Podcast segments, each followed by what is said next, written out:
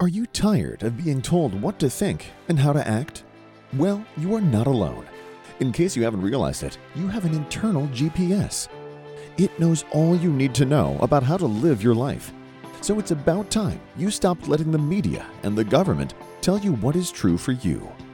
In fact, it is exactly that time. It's time to think for yourself. And here to make sure you're doing just that is your host, mediator, author, and lawyer, Carole Gold. Hi, it's Thursday, September 8th. I'm Carole Gold, and welcome to Think for Yourself. It's virtually impossible, unless you have your head in the sand, to do a podcast today and not address, acknowledge, speak to Queen Elizabeth II. She was a remarkable woman in many ways there will be podcasters and there will be articles written and there will be news stories today. I kind of want to get on that bandwagon, although I'm not sure for all the same reasons. I'm not here for a history lesson, and I'm not here to, to tout her as all good or all bad, which I guess might be the point of the whole podcast today. I've read and I've seen stories already today since her death was announced of how incredibly wonderful she was and what an awful human being and the monarch to a colonial power that abused minorities in other countries and took advantage of their resources for the benefit of England. I am certain that both of those versions of her are true. And the reason that I'm certain is not just historical fact, but because she really was, in many ways, the best, and in a way, I'll say the worst, that we're all capable of. I'm sure the worst will be harder to explain, but let me first explain the best. You know, regardless of what you thought of her, regardless of what you thought of her style, regardless of whether you thought the British royal family was a waste of money and time and energy, that Britain could have been using all of those in a better way, Regardless of any of that, what you cannot take away from this woman is her incredible internal fortitude to do two things. One, to step up into a position that she was born into and to handle it with dignity no matter what happened, to handle it with grace. That's number one, to step up to responsibility, regardless of whether you wanted it or not, regardless of whether you sought it or not, regardless of whether it's how you wanted to live your life or not. She was born into a situation where circumstances made her the Queen of England. And within a historical context, she understood what that meant. And she had a, I guess, not only a dedication to her lineage, and to her father, King George VI, but also to her nation. So I think she is a brilliant example of personal responsibility, the thing that I talk about on this podcast so often, and the thing that I think is so lacking in the world. There are actually two things that I always say are lacking one is personal responsibility, and the other is courage. And I think she exemplified both because she faced many adversities in her life, and they were public adversities. They weren't just things that she got to deal with in the privacy of her own home or her own family. She had to deal with them in the public eye. And yet she never lost that dignity, that grace, that commitment to both the job title, the job description, and her subjects, her citizens, the people who for whatever reason that we may not understand as Americans, looked to her for that fortitude, for that stability. I mean, I think it's inherent in the British character and in the British makeup based on their history that for many, the royal family exhibited a stabilizing force. And in the times when that force became somewhat unstable, she always managed to bring it back to center. So I think her sense of personal responsibility and her courage are both examples that the world would do well to look at now and use that or see that as exemplary behavior. commitment to an obligation that so much hinged upon that I think she put her personal desires second to the many people that she felt a responsibility towards and to the lineage that she had inherited or of which she was a part. So, yes, the personal responsibility, but also the grace and the dignity. The woman never lost it in public, and that we know of, never lost it in private. And there have been, you know, there have been books written, there have been docudramas made, there have been documentaries made. She really seems to have lived that example of it isn't what happens to you in life, it's how you handle it. And again, I think she can be looked at as a role model in that regard, in how you handle it. Now, I'm not saying that it isn't a dysfunctional family, but there's a whole lot of dysfunctional families. You don't have to be the British royal family to be dysfunctional. Theirs, perhaps, is a little more easily identified because it's so public. The downside, the dark side, the part of her and her family and her lineage that is unquestionably something that should be looked at Britain's history as a colonizing empire after all, remember, prior to the Windsors being the House of Windsor, which happened during the reign of King George V, her grandfather, they were a German family. They were of German descent. I think it's why Prince Harry, no longer Prince Harry, but Meghan's husband, thought nothing of wearing a Nazi uniform to a Halloween party when he was still single. I don't think it dawned on him or he thought anything of it because I think that the British royal family has a history and ties to Germany, and probably, you know, there was also during the Second World War, there was the capitulation by the then foreign minister to Hitler. So I think that there are those dark sides, at least to the totality of the office and the nation that she represented. But there are very few people on this planet who don't have both good and bad in them, who don't sometimes make the higher choice and sometimes make the lower choice.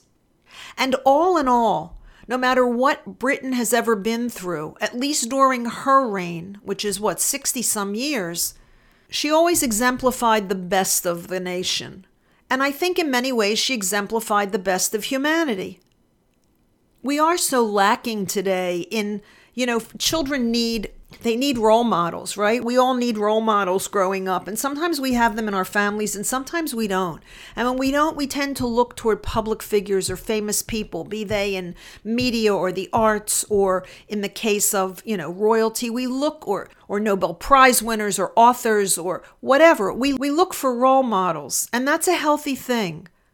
But we are so lacking in them today because there is no credit anymore for doing the right thing. And worse, there's no consequence for doing the wrong thing. We have all of these criminals who have been let out of either let out of jail or let out of prison, let off their sentences early. This brutal murder in Mississippi over the weekend, the kidnapping of that heiress in Mississippi, the finding ultimately of her body. These people who perpetrate these crimes they're already hardened criminals. What are they doing on the street?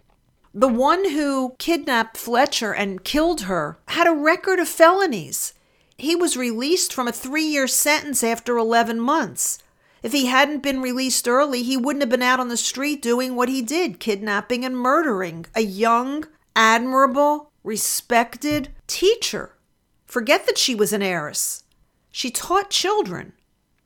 We lack role models. Because again, we don't give credit or consequence anymore. And I think it's the sickness of the culture and the society. It's what happened to us. I blame a lot of it at times on the internet, on social media, on 15 minutes of fame, on people wanting to just be rich or famous without any effort or any responsibility or any consequence for how they get there. The ends justifies the means regardless of what the means were. I sometimes blame it on our distancing ourselves from a creator.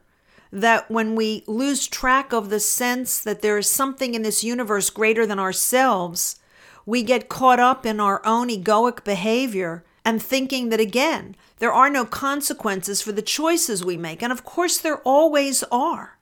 And you don't have to be religious, you don't have to be spiritual. You just have to look at how nature is put together. You have to look how energy acts. The example that I often give is because we're energy, right? We're all made up of energy. That's what we are. We are at the quantum level just energy vibrating at a variety of frequencies. So, the example I often give is that if you buy an appliance in the United States and it's a 120, the voltage, and you take it to Europe and you plug it in, and you're in England or you're in France where it might be 210 or 220, you're going to blow the appliance, you're going to break the circuit, and you're going to stop the flow of electricity. They're going to stop the flow of power. Why? Because energy has to be used properly. There's a right way to use it and a wrong way to use it. There's a nuclear power plant and there's a nuclear bomb. We're energy. So when we use the energy that we have wrongfully, there are consequences. You don't have to be judgmental. You don't have to think that God punishes. You don't even have to think that a human that you know punishes. The reality is that when you use energy incorrectly, it inevitably comes back to you because everything in this universe is connected. You know the expression when a butterfly flaps its wings in Texas, wind patterns change in Japan. You may not be in Japan when the wind patterns change, but inevitably they will because we're all connected. Everything is connected. And what happens in one sphere or in one aspect of the planet will reverberate outward and will inevitably impact every other aspect that it encounters. And ultimately, it will impact the entire planet because one thing connects to another, connects to another, and ultimately you're back to the source of whatever sent out that energy. And I can assure you that when we send out negative energy, it comes back to us. I read cards. I'm I've been psychic my whole life and I do readings for people. Separate from being an attorney, I'm also a psychic and I have a deck of cards that happen to be I have many decks, but I have one deck that happens to be the letters of the Hebrew alphabet. And I pulled a card yesterday to just get a message, so to speak and it was the card Tet. And that's like the letter T in, in the English alphabet. And when I was reading the meaning of it, it's the card of service. It's bringing light into the darkness of matter through service. And when I read that, it kind of got me for the moment and, and it stopped me to think. And what I thought about is energy, because yes, we're all energy. Everything is energy. Even the walls, the tables, the everything is energy vibrating at different frequencies. So I thought if the world of 3D reality is dense matter, and it is, we know this in physics, then when we talk about density, we tend to think in terms of less movement, less light, darkness, let's say. And that made sense to me that we as humans come in with all of these faculties and abilities to do what? Well, to bring light into the darkness of matter. Because the world is a dark place, it's a dense place. Physicality is dense. And we are unique beings in that we have the faculties and the abilities, and each one of us uniquely designed and created to, in some way, impact the physical world. And we get to choose how we impact it.